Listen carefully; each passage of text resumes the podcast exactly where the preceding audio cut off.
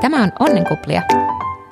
Tänään puhutaan tietoisuus, tunne ja parisuhdetaidoista vauvaperheessä.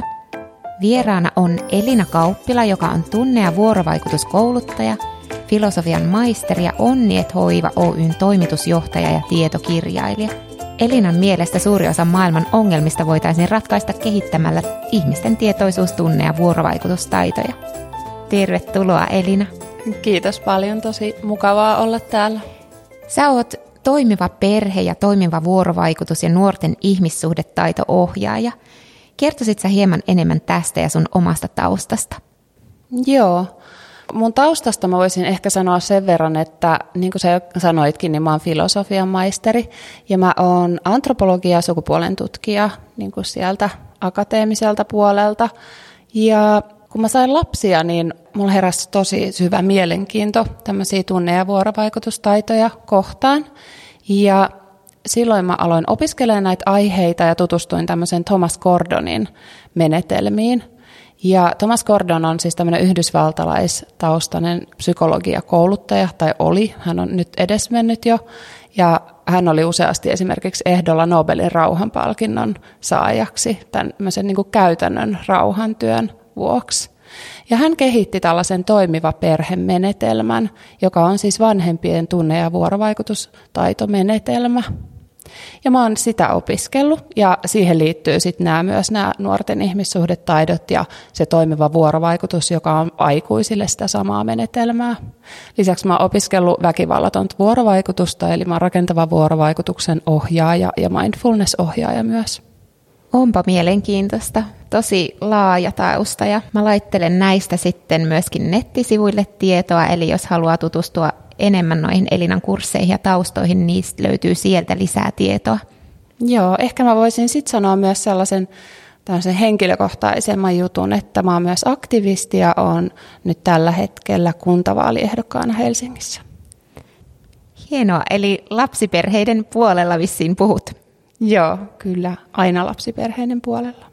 Hienoa.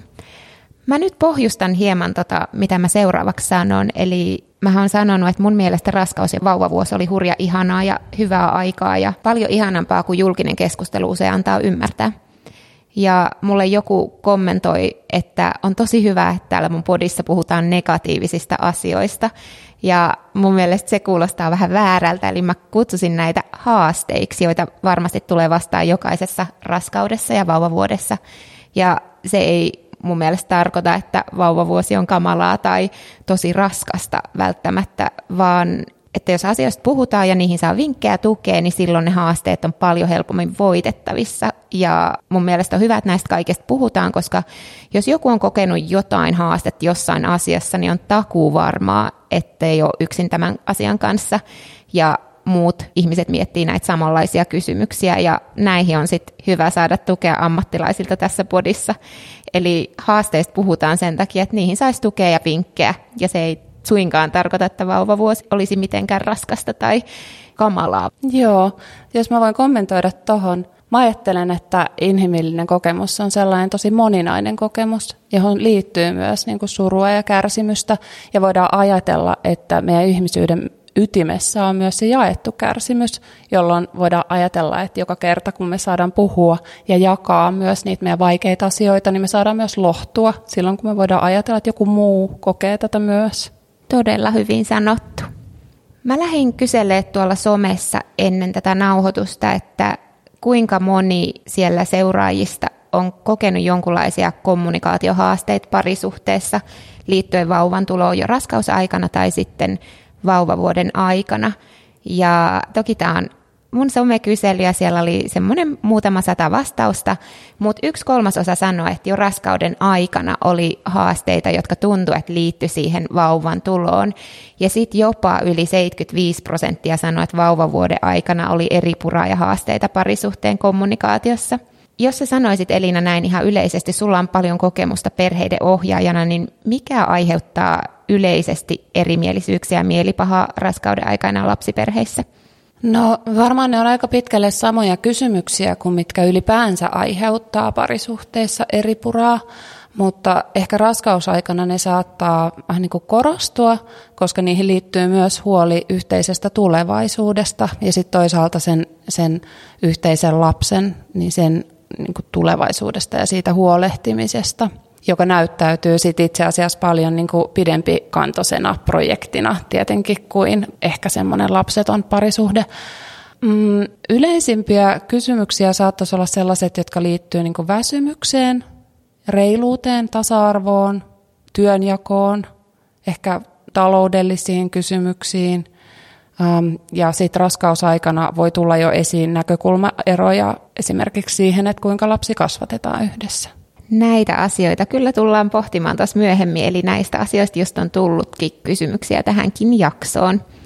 Mä itse raskausaikana koin, että mies jäi hyvin vähälle huomiolle ja mä oonkin siitä kirjoitellut, että hän oli aktiivisesti neuvolassa mukana, mutta koskaan häntä ei huomioitu. Joskus neuvolan täti saattoi olla, että ei kattonutkaan häntä kohte koko vastaanottoaikana ja kaikki meidän perheenjäsenet ja ystävät totta kai kyseli aktiivisesti, että mitä mulle kuuluu ja miten mun fyysinen vointi on ja miltä tuntuu, mutta sitten isältä helposti jäi kysymättä, että miltä hänestä tuntuu, vaikka hän oli myös ensimmäistä kertaa tulossa isäksi ja se oli iso elämänmuutos ja odotti sitä kovasti. Ja varmasti häntä myös jännitti se, että onko vauva terve ja kaikki tällaiset huoleaiheet, mitä meillä äideilläkin on. Ja se sitten jossain vaiheessa selkeästi vaivas häntä ja musta tuntuu, että tällainenkin voi tuoda haasteet sinne vauvan tuloon, että kun isä ei saa kuitenkaan sitä huomiota suhteutettuna siihen, minkälainen elämän muutos myös hänelle on tulossa.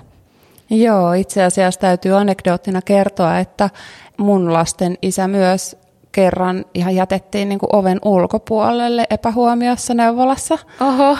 Että tota, kyllä se varmasti on todella just näin kuin kuvaat, että, että toinen parisuhteessa se, joka ei ole raskaana, oli se sitten isä tai, tai kumppani, joka on samaa sukupuolta tai muun sukupuolinen, niin saattaa jäädä vähemmälle huomiolle. Ja siinä mun mielestä tuleekin tosi hyvin kysymys myös siitä semmoisesta niin osallisuudesta. Ja jos ajatellaan, että ristiriitoja syntyy usein siitä, että miten työnjako esimerkiksi onnistuu ja miten reiluus tai tasa-arvo toteutuu, niin silloin ollaan myös sen kysymyksen äärelle, että kokeeko molemmat myös osallisuutta yhtä lailla siihen lapsen odotukseen ja vauva-aikaan. Sehän voi tosiaan juontaa juurensa jo sieltä raskausajasta, jos toinen vanhempi ei ole ollut niin osallisena tai häntä ei ole huomioitu, niin sitten helposti se sama rooli jatkuu sinne vauvavuoteen ja jälleen se synnyttänyt äiti saa kaiken huomion tai tekee kaiken, koska hän on aina saanut sen huomion. Niin onko sulla jotain ajatusta tai vinkkejä tähän, miten sitä toista vanhempaa voisi jo raskauden aikana huomioida ja osallistuttaa tai antaa mahdollisuus osallistumiseen? Joo, siis mun mielestä nimenomaan tästä on kysymys useinkin, että se tavallaan se osallisuuden kokemus sitten tekee sen, että toinen jää vähän etäälle, että tavallaan tulee sellainen helposti sellainen dynamiikka, niin kuin että tämä synnyttänyt äiti, raskaana ollut vanhempi, niin hän ikään kuin osaa paremmin kaikki asiat ja sitten hänen vastuulleen vähän niin kuin jää suurempi osa esimerkiksi siihen vauvan hoitoon liittyvistä asioista. Ja sen takia mun mielestä onkin tosi tosi tärkeää se, että luodaan sitä osallisuutta niin, että se on todella yhteinen se raskaus, vaikka se tapahtuu niin kuin kehollisesti ikään kuin vaan toisessa vanhemmista. Jos oletetaan nyt koko ajan, että vanhe- tässä on mukana tässä raskaudessa kaksi vanhempaa.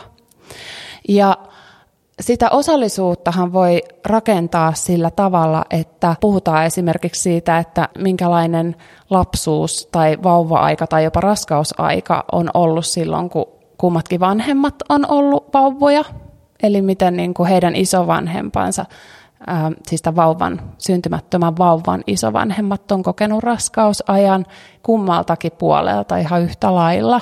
Eli ei pelkästään sen odottavan äidin vanhemmat, vaan molempien. Ja sitten, että minkälaisia tunteita siihen vanhemmaksi tulemiseen liittyy kummallakin vanhemmalla.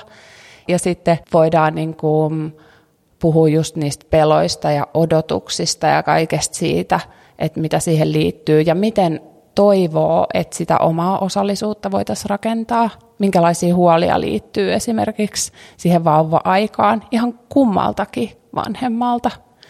Et mun mielestä se, se just se, mistä puhuttiin jo aikaisemmin, niin se, että me, miten me rakennetaan sitä, ettei se pikkuhiljaa livahda se dynamiikka sellaiseksi, joka ei olekaan tasapainoinen. Koska sitten siinä vaiheessa niin pitää vähän niin kuin peruuttaa, että, että miten me saadaan tätä työtä tasa-arvoisemmaksi tai, tai työjakoa sellaiseksi, että molemmat pystyy ottamaan siihen osaa ja kantamaan vastuuta. Joo, tuosta huolesta tuli mieleen, että meillä raskausaikana musta tuntuu, että isä ei niinkään osallistunut eikä suunnitellut, ei halunnut ostaa mitään, tehdä hankintoja vauvalle ennen kuin oli sitten se ihan, oliko se se toinen, mikä se onkaan, se rakenne ultra siellä raskauden puolivälissä, kun nähdään, että kaikki on vauvalla kunnossa ja sitten sen jälkeen hän jotenkin avautui. Että hän oli siihen asti jännittänyt huomattavasti enemmän kuin minä itse sitä, että kaikki on kunnossa. Ja mä en osannut edes ajatella ja mä en osannut kysyä sitä ja mä en ymmärtänyt, että häntä saattaa myöskin se jännittää niin kovasti. Nyt mä tiedän, mutta silloin mä en tiennyt.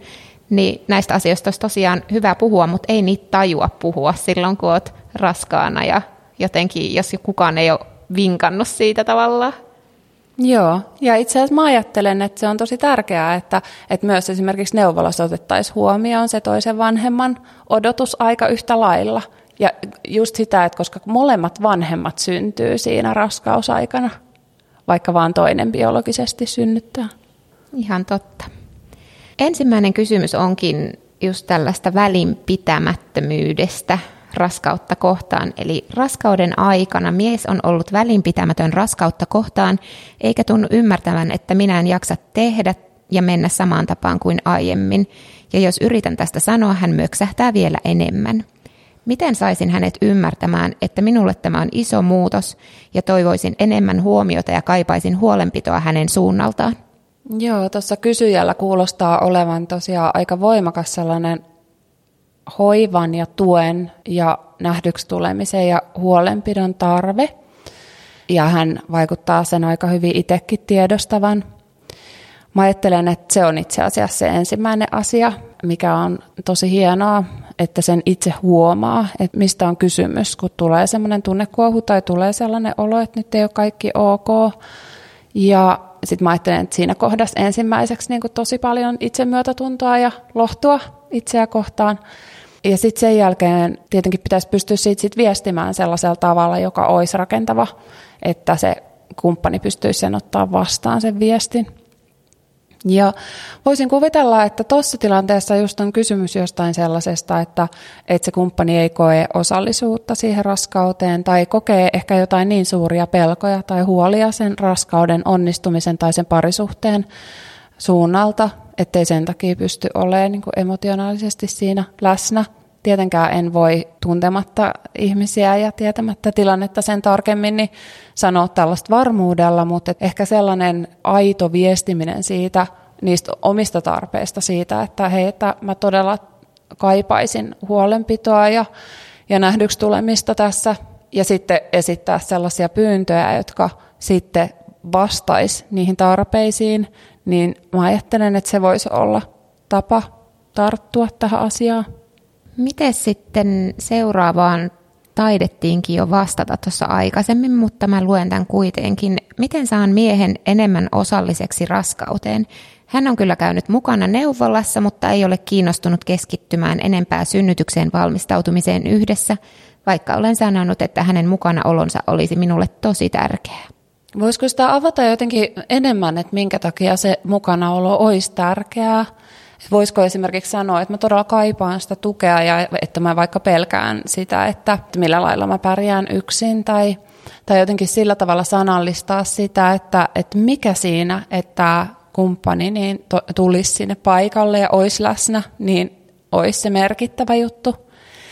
Ja mä ajattelen, että se voisi tehdä sitä ymmärrettäväksi ja toisaalta saada sille kumppanille sellaista oloa, että hän todella arvostetaan ja että hän todella on osallinen siinä. Ja sitten pohtii sitä, että miten sitä osallisuutta ja merkityksellisyyttä saisi vahvistettua siinä raskausaikana. Että miten saada hänelle sellainen olo, että, että hänen vanhemmuutensa on tosi arvokasta ja tärkeää.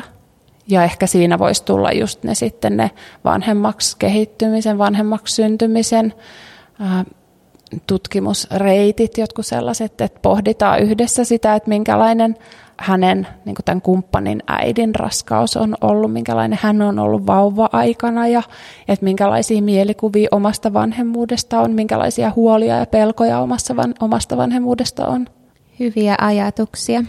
Eräs äiti laittoi minulle viestin, että me vasta esikoista odotellaan syntyväksi helmikuussa, mutta ollaan listattu miehen kanssa treffi-ideoita, mitä olisi ihana yhdessä kahdestaan tehdä. Haaveena olisi pitää yhdet treffit kuukaudessa, kun isovanhemmatkin ovat onneksi lähettyvillä, mutta mietittyttää kovasti, saadaanko tai maltetaanko pitää tuosta kiinni. Eli etukäteisajatus on varmasti monella se, että sitten kun vauva tulee, niin sitten ei ole parisuhteelle aikaa ja sitten se parisuhde jotenkin katoaa, että se on se yleistys, että helposti käy niin. Miten sä kommentoisit tätä? No mä ajattelen, että ehkä ei kannata asettaa itselleen sellaisia kauhean tarkkoja tavoitteita, niin kuin että olisi oltava jotenkin säännöllisesti tiettyyn aikaan tietyn verran jotain treffejä tai sille, mutta mä ajattelen, että toisaalta on todella tärkeää vaalia sitä parisuhdetta. Sitten se muoto voi olla tosi yllättävä ja sitten voi ollakin, että se parisuhde itse asiassa alkaa kukoistaa siitä, että tulee niin suuri onni kuin se vauva, koska sehän on maailman ihmeellisin ja ihanin asia. Ja voi olla, että se itsessään jo vahvistaa parisuhdetta ihan hullun paljon. Mutta sitten se, että miten sitä parisuhteen liekkiä voisi pitää yllä ja miten, miten, niin kuin, miten tuoda sitä omaa rakkautta esiin sellaisenakin hetkenä, jolloin voi olla vaikka todella väsynyt tai tuntuu, että kaikkialle vaikka vähän kolottaa tai että ei ole käynyt edes vessassa yksinään, niin miten silloin semmoisessa kohdassa tuntuu, että, että mä myös hottis tai jotain sellaista, niin, niin, niin se onkin toinen asia. Ja mä ajattelen, että siinä semmoiset niin arkiset hellyyden osoitukset ja arkiset hyvin pienet huomaavaisuuden osoitukset tai joku semmoinen arkinen, romanttinen hetki, joka voi, me voidaan puhua jostain niin kuin sekunneista tai, tai minuuteista, joku intohimoinen suuteluhetki rappukäytävässä tai joku semmoinen, niin ne, niistä voi muodostua itse asiassa tosi tärkeitä. Ja sellainen, niin kuin, että miten sitä voisi sitä nivoa, sitä romanttista rakkautta myös sinne perheelämän ihan niin kuin niihin arkisiin kohtaamisiin, niin sitä mä ajattelen, että se on sellainen, mitä mä boostaisin tosi paljon. Näihin aiheisiinkin tuli ihan tarkka kysymys, että vauva-arjen keskellä toteutettavia treffivinkkejä toivotaan. Joo. No ne treffijututhan tietenkin riippuu tosi paljon siitä oman vauvan temperamentista, eli siitä, että minkälainen, minkälainen tyyppi sieltä sitten syntyy. Ja sitten jos on mahdollista, niin tokihan sitten voi just jollekin läheisille jättää vauvaa hoitoon, mutta sekin riippuu sitten omasta vanhemmuudesta ja omasta vauvasta, että minkä pituisia juttuja ne vaikka on. Mutta sitten kyllä mä ajattelen, että ihan vauvankin kanssa voi tehdä juttuja, jotka voi tosi paljon huoltaa sitä parisuhdetta, että voi käydä syömässä, jos vauva on sellainen, että hän niinku rauhoittuu joksikin aikaa, tai, tai sitten voi tehdä jotain luontoretkiä tai jotain muita tällaisia, jotka voi ajatella, että voi kehystää hyvinkin romanttisesti. Ja sitten se, että ylipäänsä ajattelee niin, että tämä on sellainen asia, mihin meidän pitää panostaa, että todellakin luodaan tilaa sille, koska helpostihan se vauva-arki saattaa olla vähän sellaista mössöä, ja sitten, että on niinku todella katsottava yhdessä sitä, että, että mikä aika olisi se, mikä, mikä me todella varataan sille meidän parisuhteelle. Mutta se voi olla tosi monenlaista. Mä muistan silloin, kun mun lapset oli pieni, niin meille tuli hoitaja ja me lähdettiin mun puolison kanssa salille yhdessä ja se oli meille meidän parhaat mahdolliset treffit. Mä en ole itse mikään salilla käyjä, niin se oli mulle jotenkin vähän niin kuin yllättäväkin tapa olla, mutta se oli kauhean kivaa ja meillä oli todella mukavaa yhdessä. Me käytiin salilla ja syömässä ja sitten se oli niin kuin ne meidän viikoittaiset treffit. Onpa hauska. Me ollaan itse asiassa just eilen puhuttiin miehen kanssa. Meillä on tietenkin jo taapero ja hän on päiväkodissa ja me ajateltiin, että me nyt korona-aikana tietysti ollut vähän hoitajia ja vähän sitä omaa aikaa ja keskenään ja tosi kiireistä molemmilla paljon projekteja menossa joka suuntaan, niin me ajateltiin, että me otetaan osa työpäivää vapaaksi ja me lähdetään pitkälle hyvälle lounaalle yhdessä ja otetaan sillä se aika, koska iltaisi ollaan sitten lapsen kanssa aina, kun ei nyt saa hoitajia kotiin, niin sillä vähän omaa parisuhdeaikaa, mutta varmasti ei voi sanoa jokaiselle sopivaa vinkkiä, koska kaikki just perheet ja vauvat on niin erilaisia. Joo, ja sitten tietenkin on se, että tukea on tosi eri tavoilla, mutta mä oikeastaan kannustaisin myös siihen, että reippaasti pyytää tukea, jos on yhtään sellaisia ihmisiä ympärillä, jotka vois tukea, koska kuitenkin se, että se parisuhde on hyvässä kunnossa, on tosi tärkeää koko perheen hyvinvoinnille. Niin jos tuntuu, että, että äh, et en mä voi tähän, koska tämä ei ole mikään sellainen niin kuin pakollinen meno, niin mä ajattelisin, että tämä on itse asiassa keskeinen meno ja tosi tärkeä meno. Niin jos voin tällä kannustaa jotakuta ylittämään sen kynnyksen, että pyytää hoitoapua treffien ajaksi, niin go for it. Itse asiassa toi on tosi hyvä, koska musta itsestäni tuntuu nyt, kun lapsi on päivähoidossa, vaikka hän ei olekaan siellä kokonaista viikkoa, niin musta tuntuu, että mä en iltasin halua lähteä mihinkään enää hänen luotaan ja sen takia ehkä myös parisuhteelle ei ole tehty sitä aikaa, koska ei olla haluttu sit jättää vielä lisää lasta pois, mutta ehkä olisi tärkeää miettiä myös, että joskus sille parisuhteellekin pitäisi silloin iltasin antaa se aika. Ehkä se lapsi pärjää yhden illan ilman meitä. Onko sulla vielä ajatuksia, mihin parisuhteessa kannattaisi kiinnittää huomiota vauvavuoden aikana? No, mulla on valtavasti ajatuksia. mä ajattelen siis niin kuin sitä, mitä mä sanoin, että, että mä ajattelen, että semmoinen niin rakkauden vaaliminen on todella tärkeää. Ja jotenkin sen vaaliminen, että toinen tietää olevansa rakastettu ja olevansa tosi tärkeä ja arvokas. Ja jotenkin kun meille läheisimpien ihmisten kanssa lakkaa toimimasta semmoiset tietynlaiset suodattimet, että, että me saatetaan päätyä käyttäytymään aika ikävästikin meitä eniten lähellä olevia ihmisiä kohtaan. Ja sitten samaan aikaan ne on tietenkin meille kaikkein tärkeimpiä, kaikkein rakkaimpia ihmisiä, niin se on aika suuri paradoksi. Ja mä ajattelen, että tätä paradoksia voi tavallaan vähän niin kuin dempata tai loiventaa sillä, että voi osoittaa rakkautta arjessa semmoisilla huomaavaisuuden hellyyden teoilla, jollain ihan silittelyllä ja minkälaisia tavallaan ne rakkauden kielet, rakkauden teot kullekin on. Ja ehkä myös kiinnittää siihen huomiota, että millä tavalla se toinen haluaa tulla rakastetuksi. Eli mitä ne hänelle tärkeät rakkauden osoitukset on, kun me ollaan ihmisinä kauhean erilaisia sen suhteen, että yhden mielestä suurinta rakkautta on vaikka fyysinen läheisyys, se, että hellitään, silitellään, hierotaan tai kammataan hiuksia tai hierotaan varpaita tai mitä tahansa se voi olla, halitellaan paljon tai, tai että on niin kuin intiimiä kosketusta paljon. Ja sitten taas toiselle taas se voi olla sitä, että tuodaan kahvikuppi tai että kirjoitetaan kirjeet, tai että lähetetään paljon viestejä, tai annetaan lahjoja, tai jotain tämmöistä. Tai sitten, että vaikka että luen ääneen jollekulle. Meillä voi olla hyvin erilaisia tapoja. Niin se, että varmistutaan parisuhteessa siitä, että mä tiedän, millä tavalla toi toinen haluaa tulla rakastetuksi, ja että se tietää, millä tavalla mä haluan. Se on musta tosi tärkeää. Ja sitten erityisesti mä ajattelen, että vauvavuoden aikana on tärkeää huomata se, että me kaikki toimitaan niin kuin me toimitaan sen takia, että me oltaisiin onnellisia ja sen takia, että me pystyttäisiin täyttämään jotain meidän tarpeita. Ja jokainen meidän tunnekuohu kumpuaa siitä, että jotain tarpeita on tyydyttymättä, täyttymättä. Eli nähdä se, että koko ajan silloinkin, kun se toinen on vaikka kärttynen tai ilkeäkin, niin se johtuu siitä, että sillä on jotain täyttymättömiä tarpeita. Ja olla myötätuntoinen sitä kohtaan. Tavallaan ajatella, niin kuin, että, että me ollaan tässä yhdessä ja että miten me voitaisiin tukea toisiamme tässä, jotta me pystytään pärjäämään paremmin. Että miten me voitaisiin jotenkin saada tämä arki sellaiseksi, että meidän kaikkien tarpeet täyttyisi mahdollisimman hyvin. Tuo onkin tosi hyvä asia ajatella sitä, että jos toinen on kärttynen tai sanoo vähän rumasti, niin siinä helposti möksähtää tai jotenkin reagoi vastaan kärttysästi tai pahasti. Että pitäisi miettiä sitä, että minkä takia se toinen käyttäytyy näin. Ja tosi hyvä näkövinkkeli siihen Joo, ja, use- ja pahoihin sanoihin. Joo, ja useinhan just meillä onkin sillä tavalla, että, että meidän ristiriidat vähän niin kuin, tai erityisesti sellaiset niin isot konfliktit lähtee siitä, että toinen sanoo jotain, mikä niin kuin saa mulle pahan mielen aikaiseksi, ja sitten mä sanon siihen vastaan jotain, ja sitten se niin kuin eskaloituu se tilanne.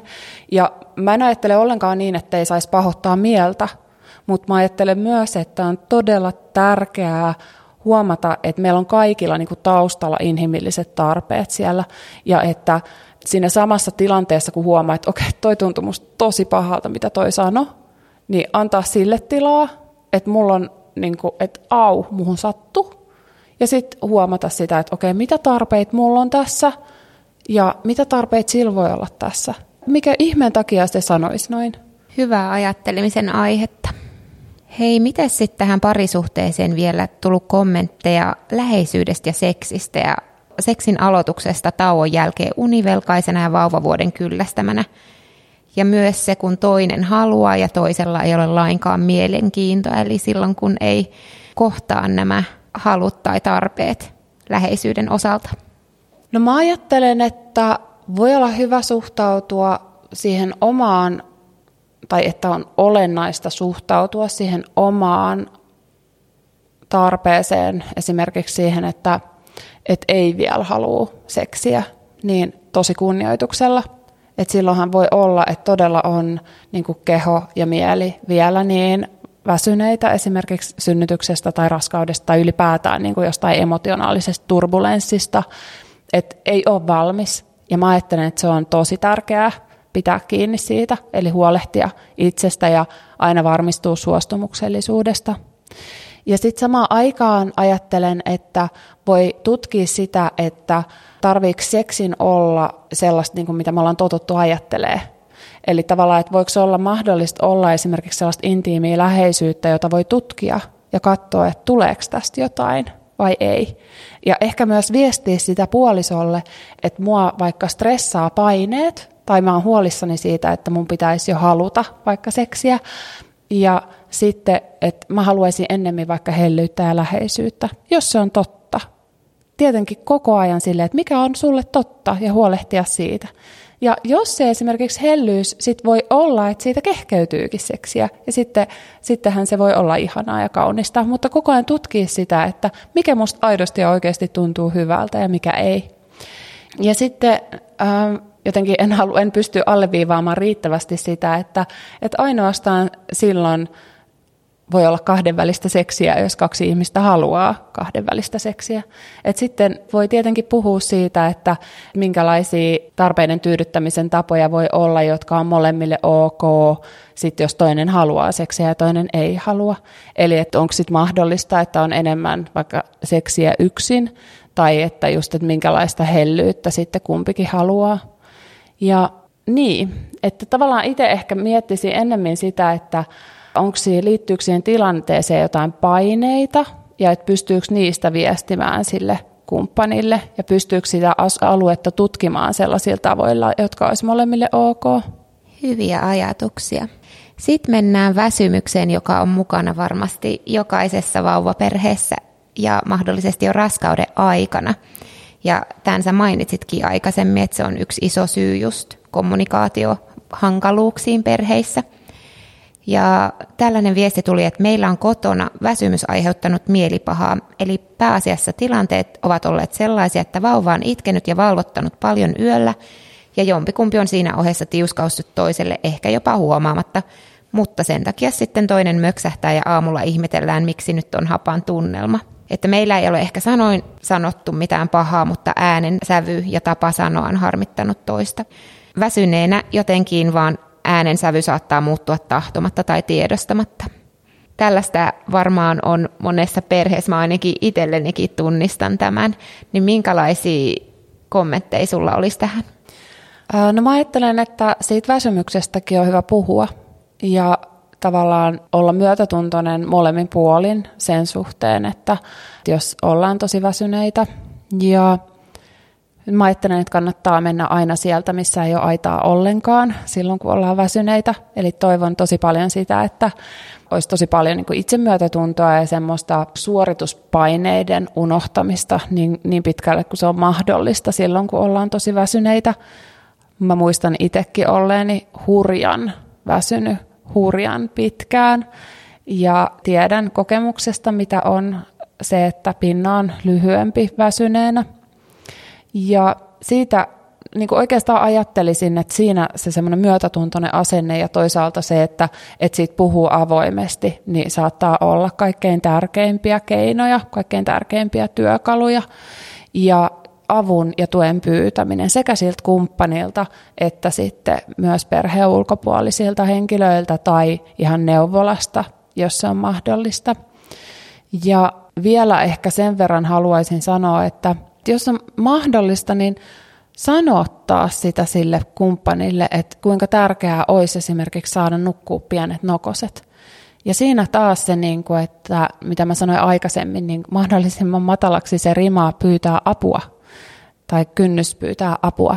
Ja tässä myös se, että joskus voi tuntua ihan turhalta se, että mä sanoisin, että voit sä pitää tätä vauvaa puoli tuntia, että mä saisin nukuttua. Ja voi olla vielä sellainen ajatus, että en mä saa unen päästä kiinni tai jotain sellaista. Niin se, että pyytää, niin silloin mä ajattelen, että luo itselle sellaista luottamusta siitä, että mä huolehdin itsestäni ja mä huolehdin omista tarpeistani, mä kannan vastuuta itsestäni, niin se rakentaa niin kuin itsetuntemusta ja semmoista itsevarmuutta sen suhteen, että mä voin luottaa itseeni. Sitten lisäksi se rakentaa kumppanille luottamusta siihen, että sä sanot. Ja se on mun mielestä sellainen asia, mikä vahvistaa tosi paljon parisuhdetta. Että voi luottaa siihen, että jos sen toisen tarpeet ei jotenkin täyty, niin se kertoo ja se te- esittää pyyntöjä. Koska ehkä tämä raskausaika ja vauvavuosi on semmoisia mahdollisesti ensimmäisiä kohtia parisuhteessa, jossa on tosi paljon sellaisia tarpeita, jotka ei täyty ja joista se toinen ei voi tietää, jollei niitä kommunikoi. Niin sen takia saada siitä vuorovaikutuksesta mahdollisimman selkeää, eikä sellaista, että olettaa koko ajan, että toinen tietää. Ja sitten niistä oletuksista, jos se toinen ei tiedäkään ja jos ei se toimikaan niin kuin itse toivoisi, niin sitten niistä voi pikkuhiljaa syntyä katkeruutta. Ja sen sijaan olisi mahdollista esittää pyyntöjä, jollen toinen tuntisi voivansa auttaa ja saavansa tukea, pysyvänsä osallisena ja saavansa merkityksellisyyttä.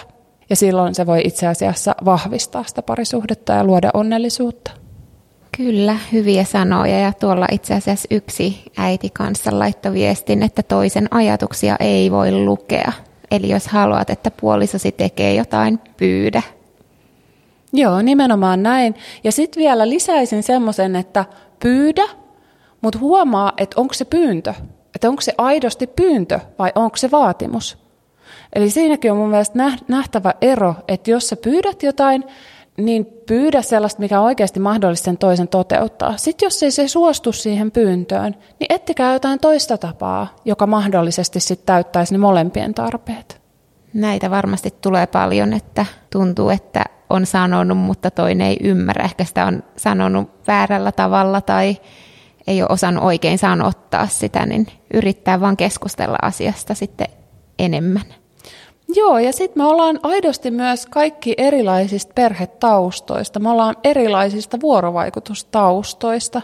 Ja tällaisissa niin kuin, tilanteissa, joissa molemmat osapuolet saattaa olla aika väsyneitä ja kuormittuneita, niin se kynnys tunnekuohuun ja kynnys ristiriitaan on vähän niin kuin lähempänä koko ajan. Ja silloin on entistä tärkeämpää kiinnittää huomiota siihen, että ei tehtäisi oletuksia siitä toisesta, vaan että aidosti oltaisiin jotenkin hereillä siitä, että, niin että sanonko mä tämän ihan oikeasti varmasti niin selvästi, että sekin ymmärtää, mistä mä puhun. Itse asiassa seuraava kommentti onkin väärin ymmärryksestä. Eli tällainen viesti tuli, että riitaa tai mökötystä tulee nykyään enemmän ihan olemattomasta – Toisinaan huomaan, että mies mököttää tai joku vaivaa, ja kun kysyn mikä on vielä, hän sanoo olevansa pahoillaan sanoistani tai teoistani, joita en ole mielestäni sanonut tai tehnyt, vaan hän on tulkinut omalla tavallaan. Mitä voisin tehdä, jotta väärin ymmärryksiä ei tulisi? Näissä vuorovaikutusmenetelmissä on semmoisia tosi simppeleitä perusneuvoja, joilla voi välttää aika paljon jo. Ja semmoisia perusneuvoja on esimerkiksi minäviestien käyttäminen.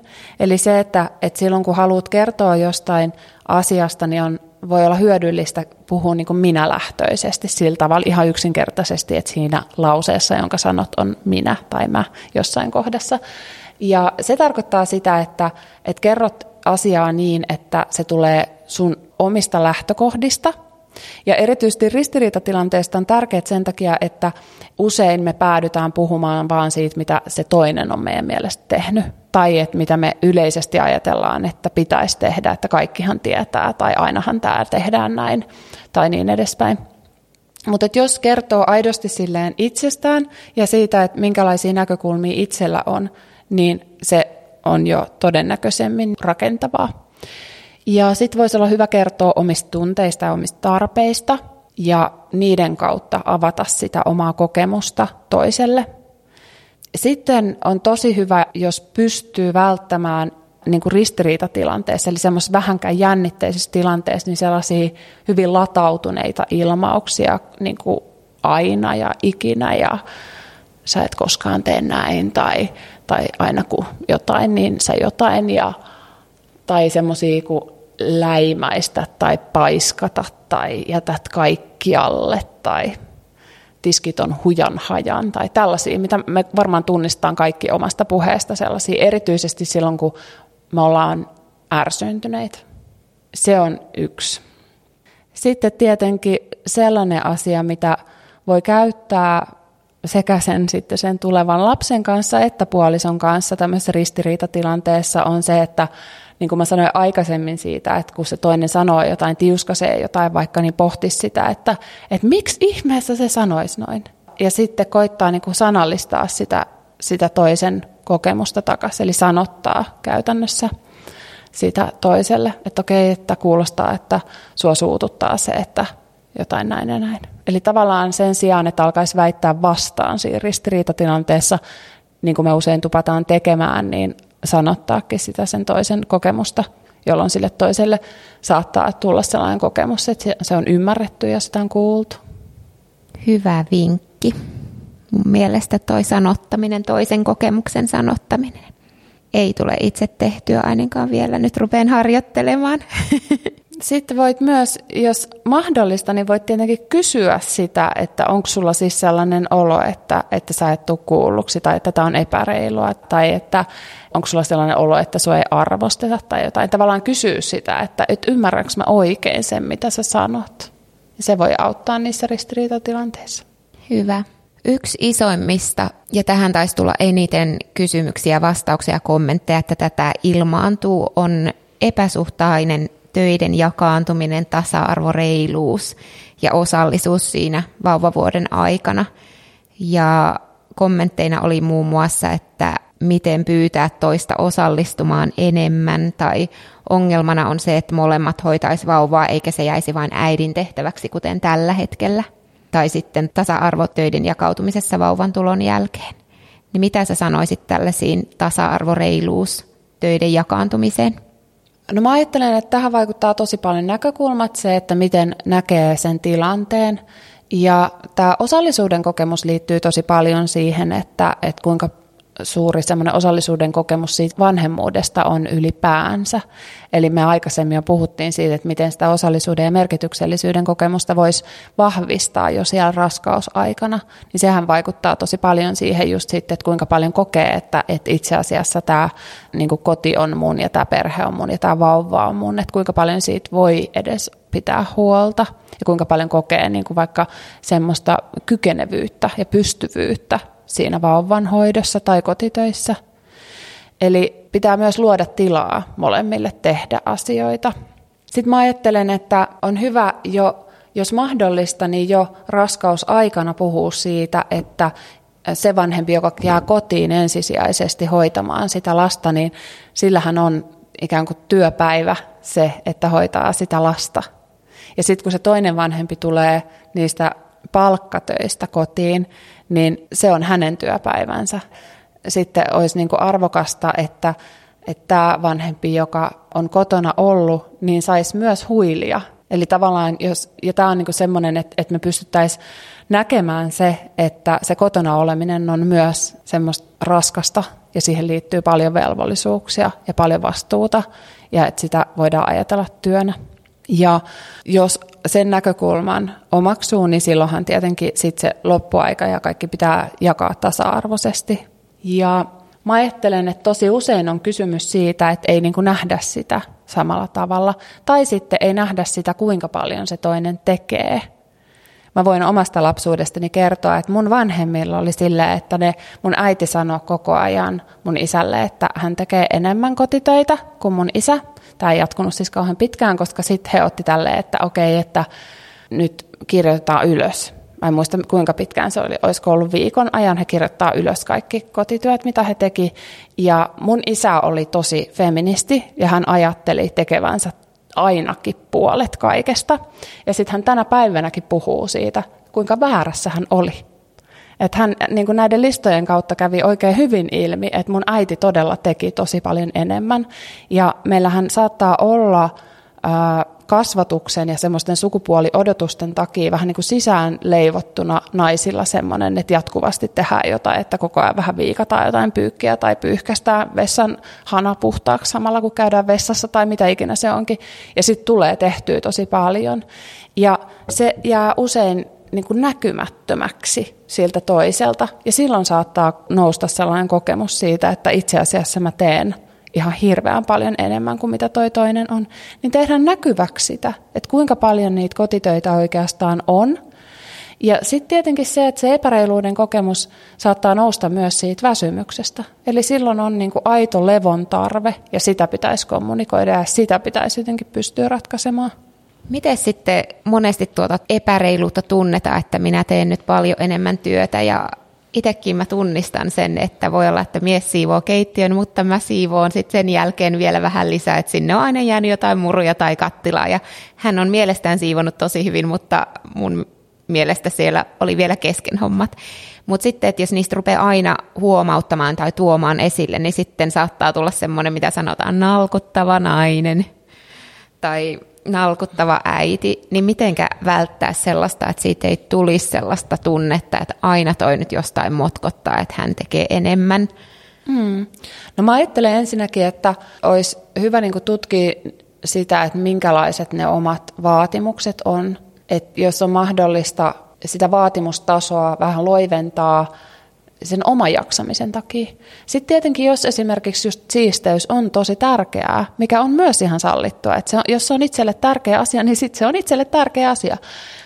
Ja silloin pitäisi huolehtia siitä, että se toimii niin kuin reilusti.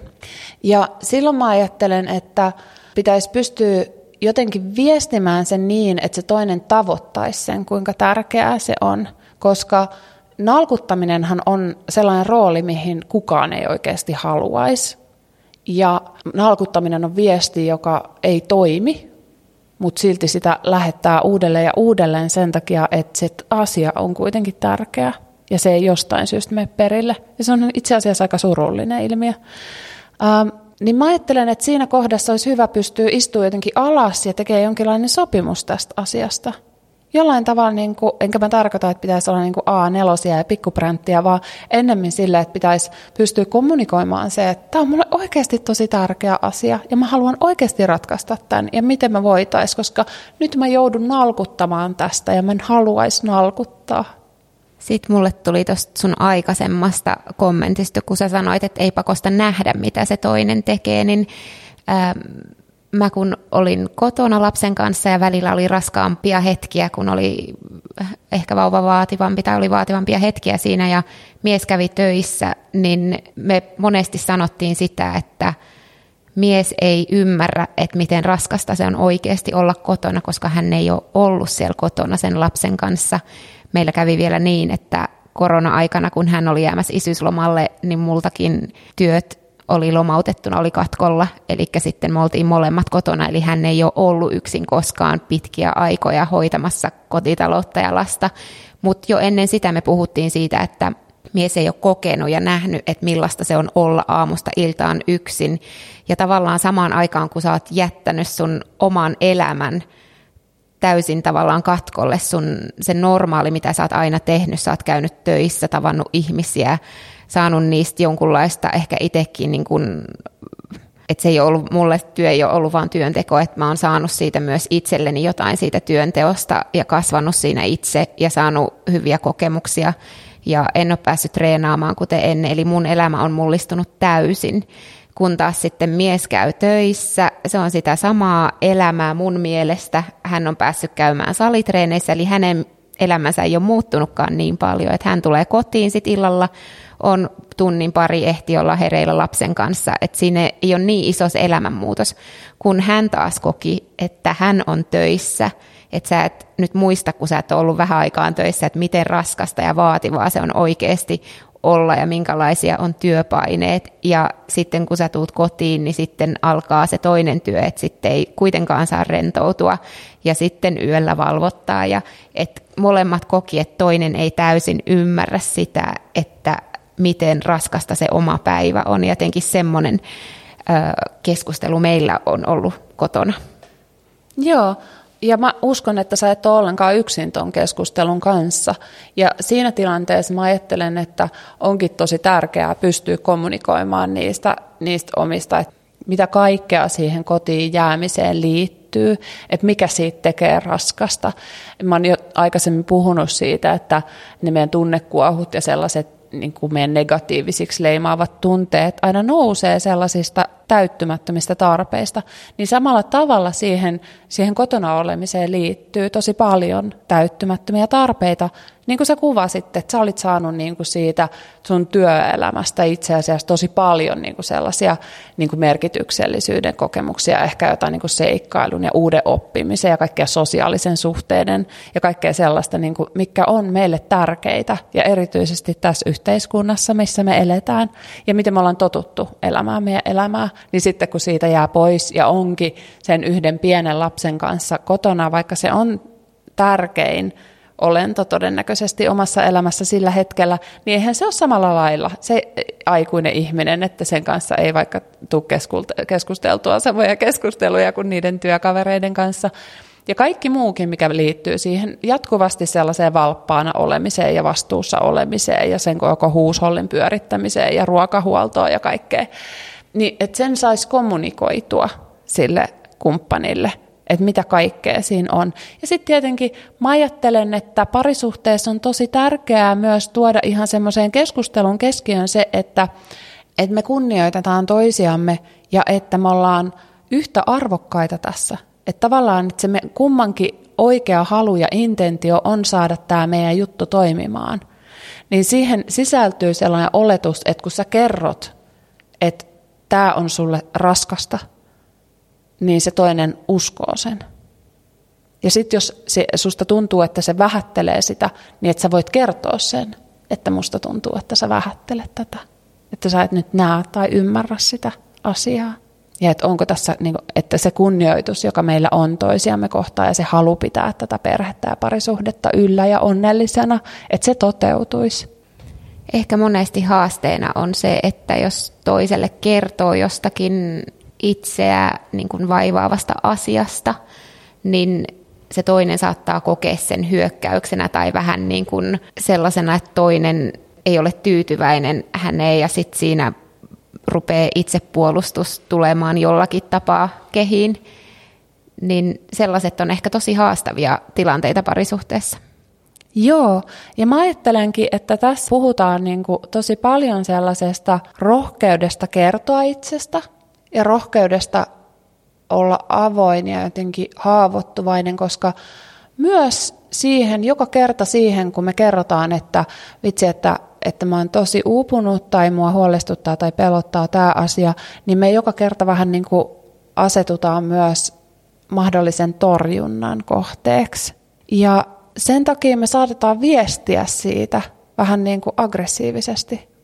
Ja mä toivoisin, jos jotain, että mä pystyisin rohkaisemaan sellaiseen niin kuin aitoon ja avoimeen, vilpittömään kommunikaatioon. Ja just ajattelen, että se on sellaista, joka on niin kuin itsestä lähtöisin olevaa ja sellaista rehellistä, ei hyökkäävää kommunikointia. Sellaista, mistä kertoo, että vitsi, että kun mä oon niin väsynyt ja mä tarttisin sun tukea tässä. Ja ajatella sitä, että, että se nousee nimenomaan semmoisesta niin kauniista pyynnöstä toisen rakkautta kohtaan, eikä sellaisesta, että, että hyökkää jotenkin kriittisesti sitä toista kohtaan. Ja silloin mä ajattelen, että sillä toisella nousee sellainen halu, että ah, että vitsi, että, että se tarviikin mun tukea ja apua, ja että mä pystyn tässä kohdassa auttamaan ja ole osallinen. Ja silloin on niin kuin mahdollisuus taas vahvistaa sitä parisuhdetta. Kuulostaa oikealta mun korviin. Miten sitten raha-asiat haastaa myös monesti lapsia vauvaperheessä? Toisella mahdollisesti tulot tippunut huomattavasti, kun on kotona ja sitten on vähän niin kuin toisen varassa. Eli yksi kysymys esimerkiksi tuli, että minulla on kotona olevana äitinä rahat minimissä ja on haastavaa, kun toinen tienaa. En voi itse vaikuttaa kuluihin, vaan isä päättää kaikista hankinnoista ja siitä tulee kinaa. Eli esimerkiksi tällainen kysymys on tullut, mutta et minkälaisia vinkkejä sä antaisit vauvaperheen talouskeskusteluihin, missä sit tulot on vaihtuneet ja muuttuneet? No mä ajattelen taas sitä, että pitäisi olla selvyys molemmilla osapuolilla siitä, mitä se toinen haluaa ja mitä itse haluaa, mitä pitää itse niin kuin reiluna tai jos haluaa käyttää sanaa oikeudenmukaisena ja tuoda ne keskusteluun avoimesti, ettei siihen liity sellaista niin kuin katkeruutta tai kyräilyä ja pettymystä niin, että toinen ei edes sit tiedä, että itse asiassa toisen mielestä tässä menee koko ajan asiat epäreilusti. Et se on todella tärkeää. Ja itse ajattelen, että nämä on sellaisia asioita, mitkä olisi tosi hyvä keskustella itse asiassa jo ennen ehkä sitä raskautta tai raskausaikana viimeistään, koska meidän systeemihän on tässä suhteessa hyvin epätasa-arvoinen. että meillä synnyttäville äideille niin se kustannus tavallaan se, että tulot laskee ja ei saa eläkettä siitä ajalta, niin on tosi isoja tasa-arvoepäkohtia. Ja niistä olisi hyvä keskustella. Ja sitten jos, jos tuntuu siltä, että molemmat näkee sen, että tässä on epäkohta tasa-arvossa, niin voisiko sitä sitten niinku tasata siinä perheen kesken ja millä tavoilla ja mikä tuntuisi ylipäänsä reilulta. Että kyllä mä ajattelen, että perheessä sinä aikana, kun se yhteinen lapsi tekee sen, että toisella putoaa tulot, ja esimerkiksi eläkettä ei kerry, niin sinä aikana mä näkisin reiluna se, että tulot tasataan. Ja silloin myös niin kuin mä ajattelen, että on aivan olennaista, että molemmat saa yhtä lailla päättää esimerkiksi siitä, että minkälaisia hankintoja tehdään. Joo, onkin varmasti hyvä keskustella näistä, kuten sanoit, niin etukäteen, niin se ei ole ehkä sitten niin virittynyttä kaikilla tunteilla, vaan ollaan, pystytään järkiperäisemmin keskustelemaan ja miettimään ja niin kuin kasvattamaan sitä ajatusta siitä. Ja aina se ensimmäinen ajatus ei ole oikein, vaan voi olla, että sitten muutaman viikon päästä se kasvaa ja tulee semmoinen yhteistyö siinäkin ajatuksessa.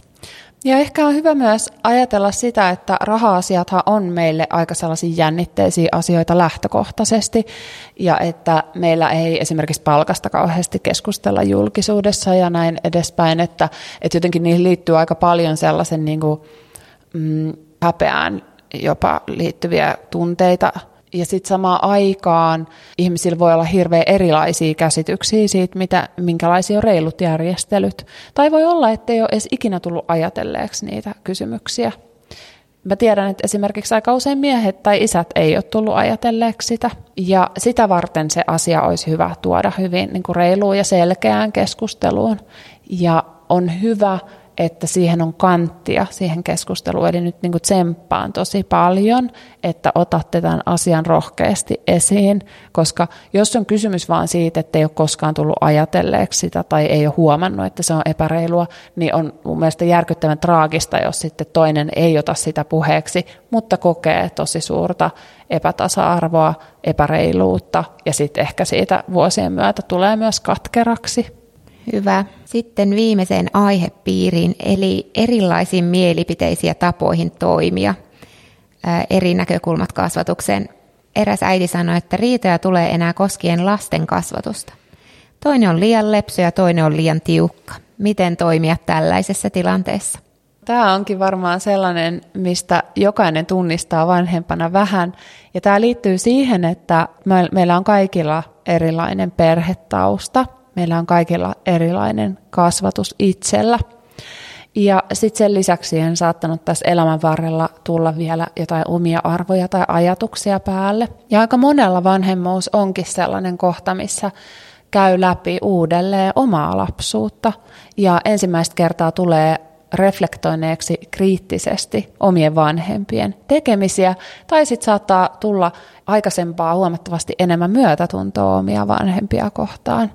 Eli saattaa alkaa huomata, että oh, nyt mä ymmärrän ja mä ajattelen, että nämä on myös sellaisia asioita, mistä mahdollisimman semmoinen avoin ja vilpitön keskustelu olisi tosi hyvä.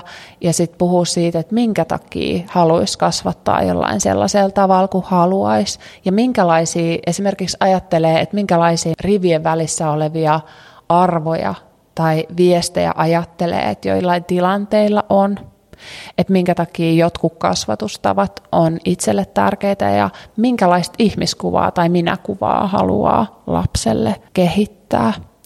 Ja se jotenkin, että siitä kävisi keskustelua jossain muissa tilanteissa kuin niissä tilanteissa, joissa ne kärjistyy ne kysymykset, niin olisi kaikkein tärkeintä. Koska meidän ei ylipäänsä kannata käydä mitään semmoista kauhean syvää keskustelua ristiriitatilanteissa, joissa nämä usein käy ilmi, että apua, että me ollaan tästä ihan eri mieltä ja silloin ärsyttää ja sitten on tunnekuohu ja saattaa syntyä konflikti. Niin mieluummin silloin, kun ollaan molemmat rauhallisia ja silloin, kun pystytään puhumaan siitä, että itse asiassa tällaiset kasvatustavat ja näin ne ilmenee. Että jos puhutaan esimerkiksi jostain ne varmaan liittyy aika usein niin semmoisiin kuriin ja käyttäytymiseen, rangaistuksiin, palkitsemiseen, lahjontaan, vaikka siihen, että kerrotaanko lapsille totuus semmoisista asioista kuin vaikka joulupukki tai jotkut siisteysjutut tai tämmöiset hyvin arkiset asiat. Ja sitten niissä on yleensä taustalla itse asiassa aika paljon isompia arvoja, että ne edustaa joitain arvoja siinä arjessa, niin että kävisi se arvokeskustelu ja sitten ne konkreettiset ilmenemät, että ne pystyisi käymään yhdessä avoimesti keskustelussa.